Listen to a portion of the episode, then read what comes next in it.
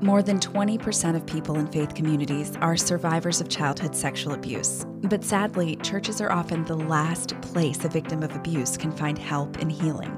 I'm Kelly Downing, and my dream is a church where survivors like me and so many others can feel safe, be heard, and find healing.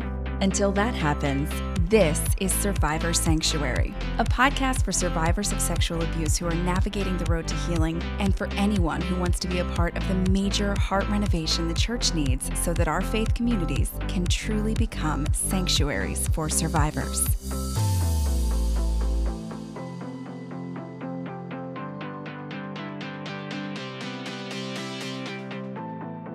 Welcome to Survivor Sanctuary. I'm Kelly, your host. It is episode 108.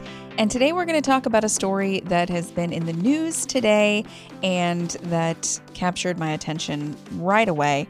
And we'll get to that in just a second. But before we do, I want to give you a quick reminder that there are great ways to interact with Survivor Sanctuary. You can do that online in our Facebook group. It is on Facebook, just search Survivor Sanctuary Podcast, and you can join us there chat about whatever you want, today's episode or something else that's on your mind. It's a closed group, a private group. You can't get in without answering a security question. So we keep the trolls at bay. It is a safe environment. I try to keep it that way.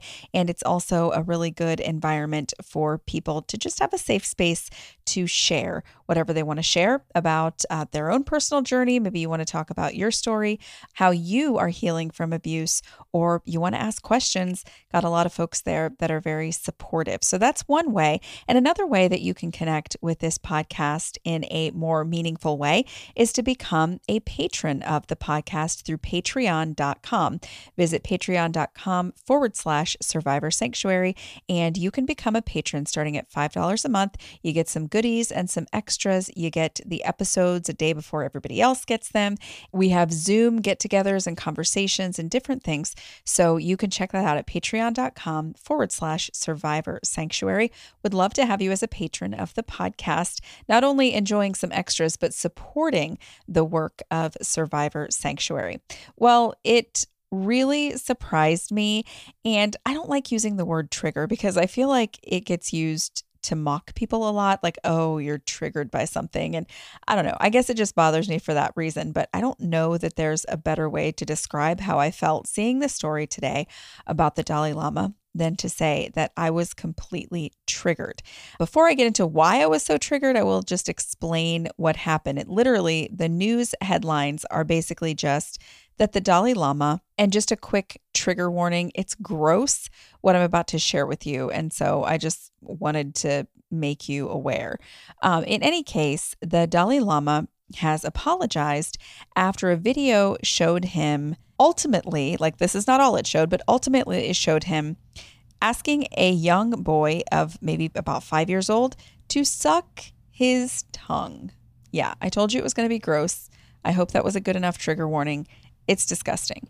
And I watched the full video because I just I wanted some context because you know sometimes people will just throw up a little clip of something, you're not quite, there's no way to misunderstand this though. Some people are saying, oh, it's a cultural thing, you know, sticking out your tongue or whatever. But literally during a February event, the Dalai Lama asked a boy to kiss him first on the cheek. Well, let me, let me start over this little boy is at an event where the Dalai Lama is speaking and he comes up to him and asks if he can give him a hug. So that's how it starts. Little boy wants a hug from the Dalai Lama and he basically says, Well, kiss my cheek first. And then he asks the boy to kiss him on his lips next. And then he pauses for like a really long time and says, And suck my tongue and sticks it out. And like the boy starts leaning in. The poor thing, he's a little kid, you know, he starts leaning in. The crowd is laughing. Um, a lot of folks were not laughing after this. A prominent Delhi based child rights group responded that it condemns all forms of child abuse and added that some news refers to Tibetan culture about showing tongue, but this video is certainly not about any cultural expression. And even if it is, such cultural expressions are not acceptable.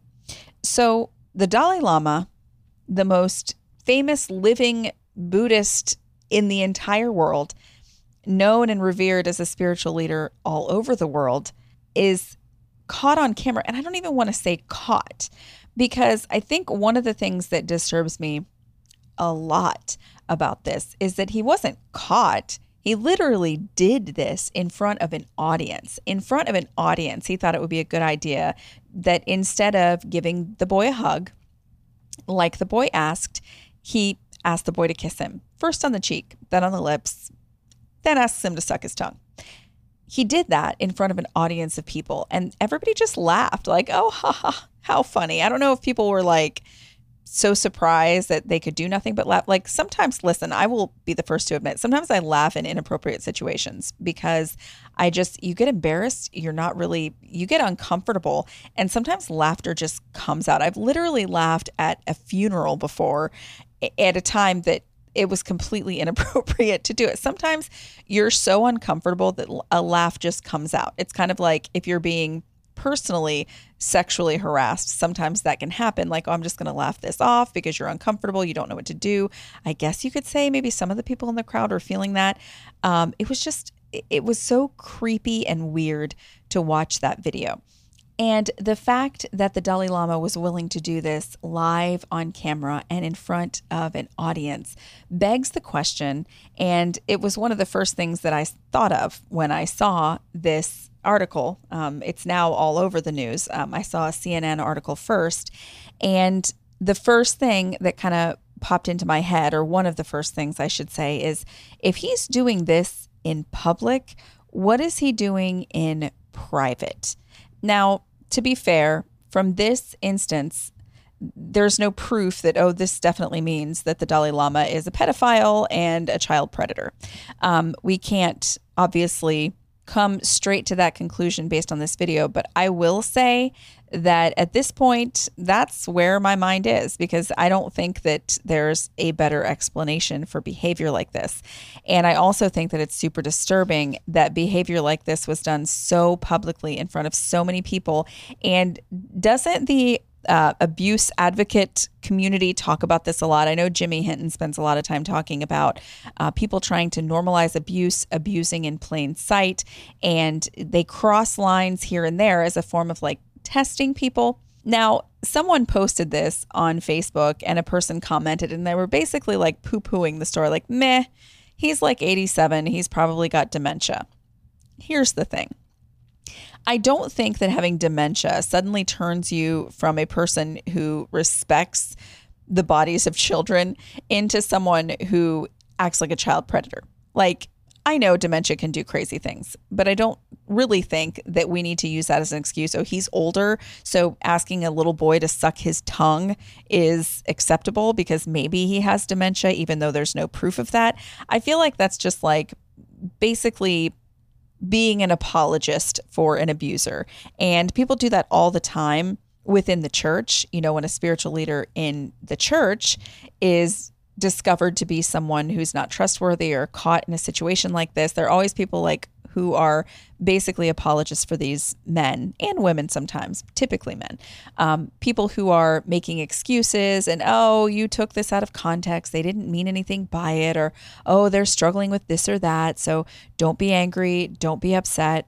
And it's interesting to me to watch this happen. I mean, I know that it happens in other contexts outside of the church, but it's just very interesting to watch this story unfold and see. A lot of people, of course, are up in arms and they're furious and they say that it's disgusting and that they don't trust him anymore. And, and honestly, I, I can't really blame those people.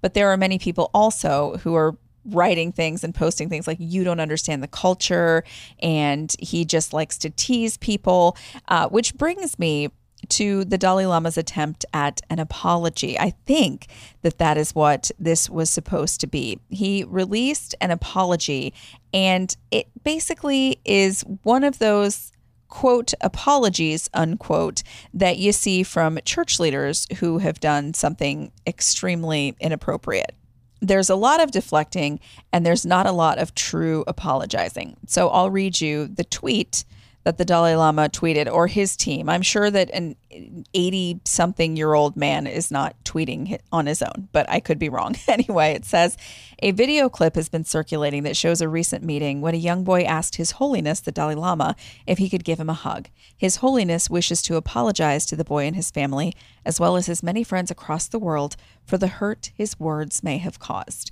His Holiness often teases people he meets in an innocent and playful way, even in public and before cameras. He regrets the incident. Okay, so many things wrong with this statement. First of all, uh, the apology is literally a big fat non apology.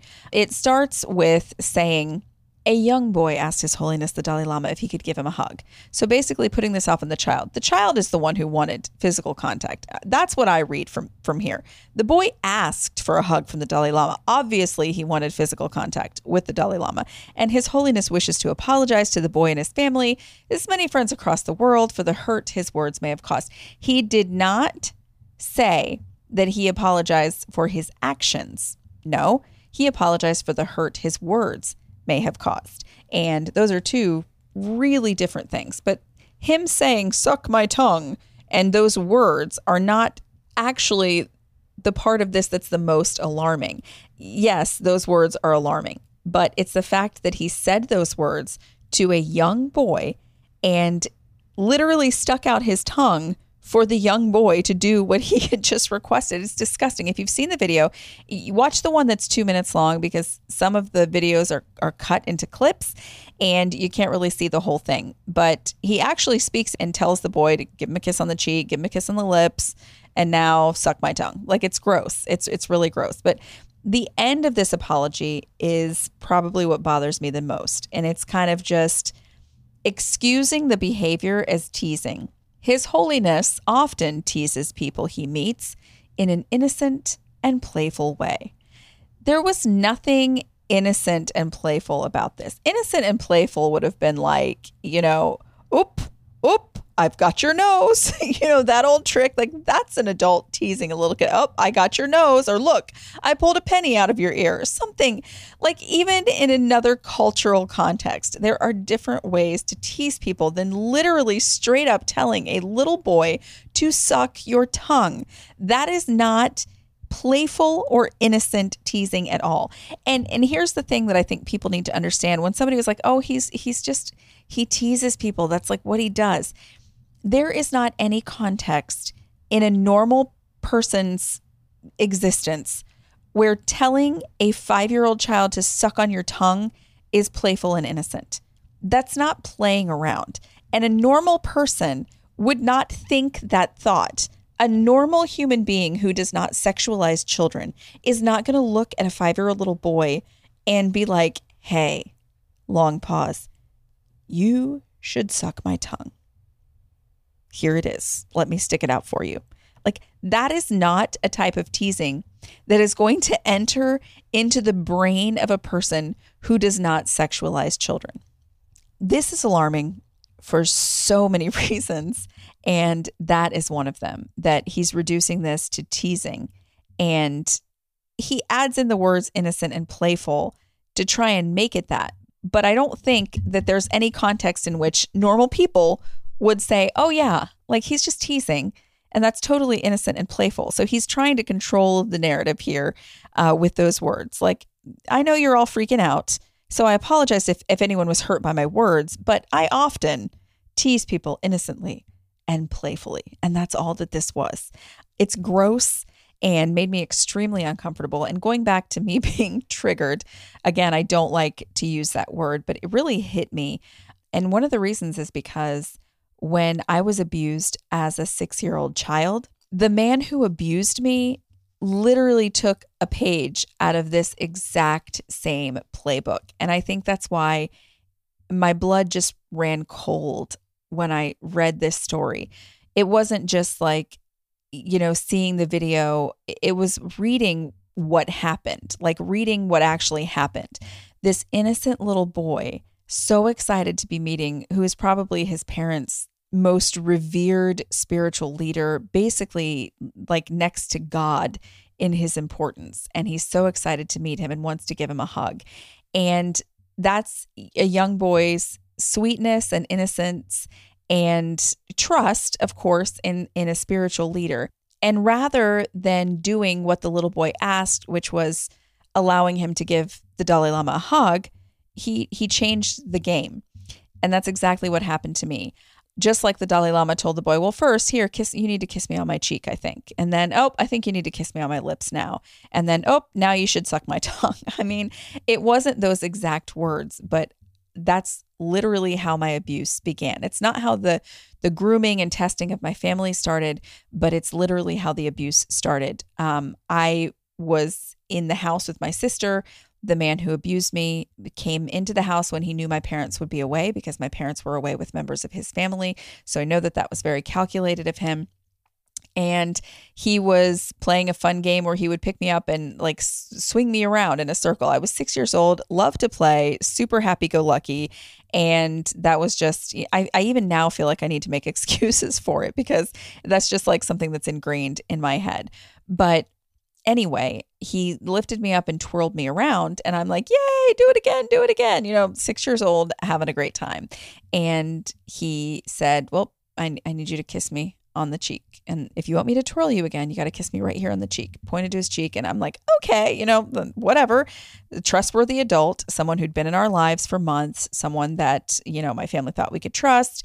And I was six. So didn't know that this was the beginning of something that was not going to be good.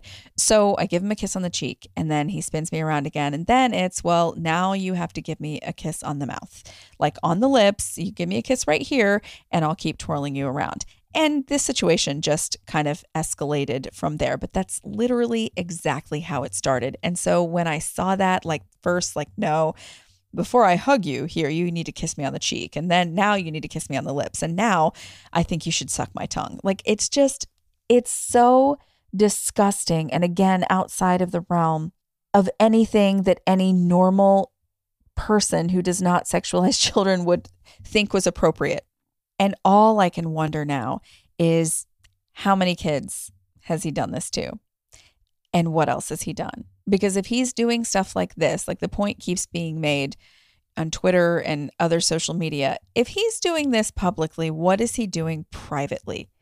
And that's really, I think, the biggest question.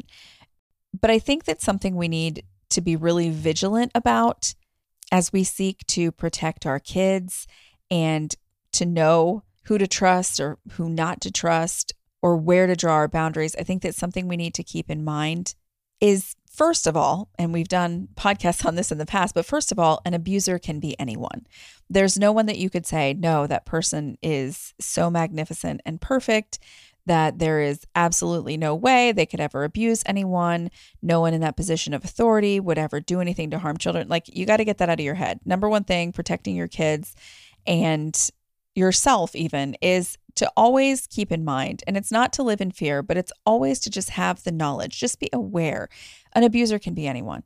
And there's no one that's exempt. There's there's no vocation in life that's exempt from that truth. An abuser can literally be anybody. And so that's, I think, the number one thing that's important to keep in mind. But the second thing is that abusers, by and large, enjoy abusing publicly. They like to see what they can get away with. And I think also that if an abuser is used to doing things privately that are really horrifying and a disgusting violation of children, then some of the things that they do publicly might come across as alarming to you. But I think that at some point, abusers have to become desensitized to the things that they're doing to children. And that could always be why someone like the Dalai Lama would think there's nothing out of the ordinary about me asking a five year old to suck my tongue in public into a microphone on camera. There has to be a point at which you're just completely desensitized to what it is that you're doing behind closed doors and to the horrific nature of what it is that you're doing that makes you think that it's a good idea to publicly announce to a five year old that he should suck your tongue. Like, I think that that has to have something to do with incidents like these, where maybe do you forget where you're at when children are around? Do you forget that you're out in public? Uh, you just become so focused on the predatory behaviors that you're used to using in private that suddenly it's like those people don't exist. Um, at the same time, I know that a lot of abusers are really scared of getting caught. So they're going to be careful, but they also are constantly testing people and abusing in plain sight. Again, Jimmy Hinton talks a lot about people who abuse in plain sight of others, and they get a sick pleasure. They derive a pleasure of some kind from feeling like they're pulling the wool over everybody's eyes and being as brazen as they possibly can, touching children and doing highly inappropriate things in public settings where you would think everybody would notice, like, this is so weird. But we're so polite as human beings and as a society. The Dalai Lama, one of the world's most renowned spiritual leaders, is on stage doing something and we're just going to laugh because obviously, I mean, he's this great spiritual leader, so nothing that he's doing could be wrong. It must just be like this joke and we're all just going to laugh along. And this is something that really gives abusers the opportunity to continue to abuse unchecked. I think that when we start getting brave and saying something like, hey, buddy, that's inappropriate, even if you aren't sure that somebody's doing something because they sexualize children, you know? How about one of the men sitting beside the Dalai Lama while he's talking to this little boy? How about one of them being like, whoa, whoa, buddy, that's that's a step too far. Little inappropriate there um, yeah, that's not something we're going to do. Like a lot of times we just let people do things that are highly inappropriate because we're so alarmed by the fact that they've done it that we're kind of frozen. And at the same time, we also are so afraid of being impolite. And I mean, I know that's true in my life and it's true in, in my family. Like, the most important thing was that you were nice to everybody. And the most important thing was that you were kind even if people were walking all over you. And that's something that has been difficult for me as an adult to unlearn and to kind of be able to stand up for myself. But when somebody does something that inappropriate, I feel like your body and your intuition are immediately telling you, like, these alarm bells are going off and this is not okay. And your first instinct might be to laugh because you're nervous. You don't understand what just happened. You're not sure you want the responsibility of calling somebody out in front of everybody else. Um, and I get that. Like, that's, it's pretty scary. Nobody wants that job. But at the same time, our fear of confrontation and just that deep, deep desire to never have to confront anybody about anything, that is something that allows abuse to continue unchecked. And it's it's an area that I think a lot of people need to work on. I'm one of those people and I never want to believe that I was too scared to say something to somebody and it allowed someone else to be abused or to be stuck in a situation where they were uncomfortable because I was afraid to say something. I'm afraid to offend someone. I'm afraid to be wrong, you know? Uh, but here's the thing you don't have to say, get off, pedophile. What are you doing? You know, if somebody's doing something inappropriate or you're uncomfortable about what they're doing to a child in front of you. Um, you don't need to immediately assume that that person is a pedophile. I mean, unless they're doing something like this, just really outlandish. Um, but if a situation is making you uncomfortable, if touch is making you uncomfortable, there's nothing wrong with establishing a boundary for yourself or for somebody else. I've probably mentioned this on the podcast before, uh, but I actually have been on dates where guys have done like just really freaky, and inappropriate stuff.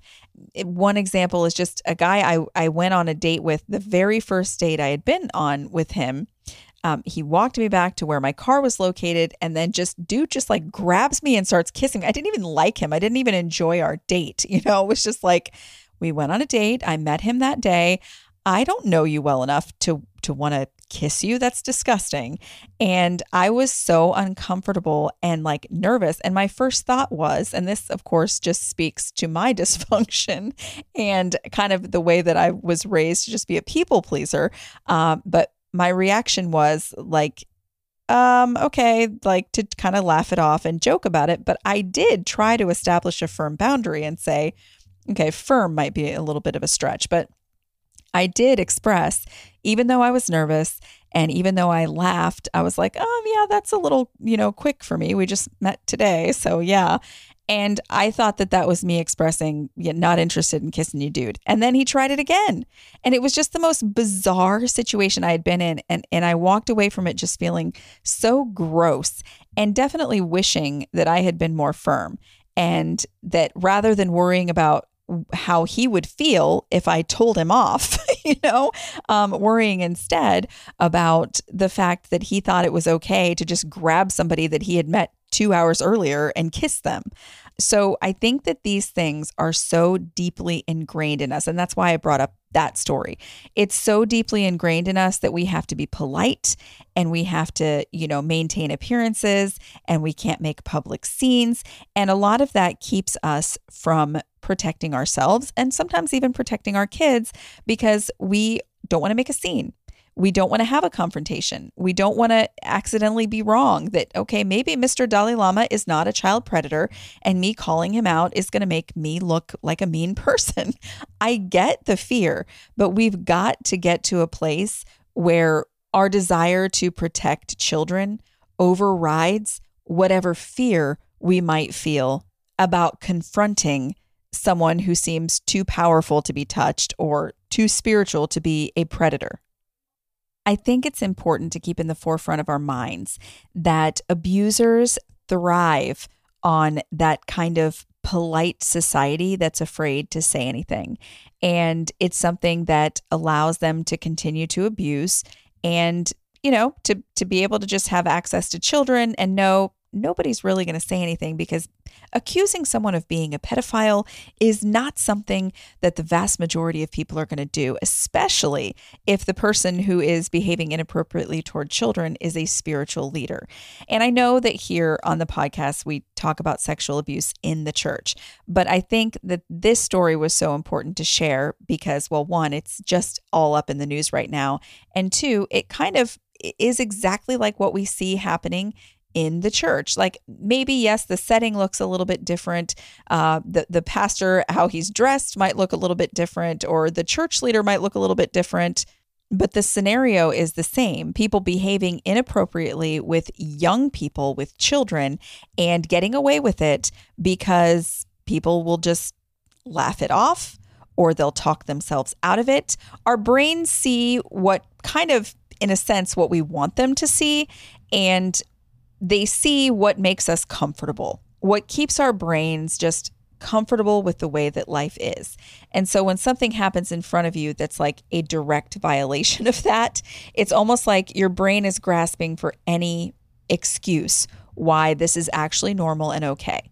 Your brain is grasping for any reason to shake this off, to talk yourself out of thinking that it's gross, and to be like, okay, yeah, totally makes sense that he's just teasing and that he's just one of those jokesters that likes to innocently and playfully tease, obviously. But when you really sit down and think about it, you put the two and two together that, okay, he might be a person that likes to playfully and innocently tease. However, asking a five year old child when you're in your 80s to suck your tongue is not playful and is not innocent. It's neither one of those things. And it's perfectly okay to acknowledge that openly and speak out and say, this is not okay.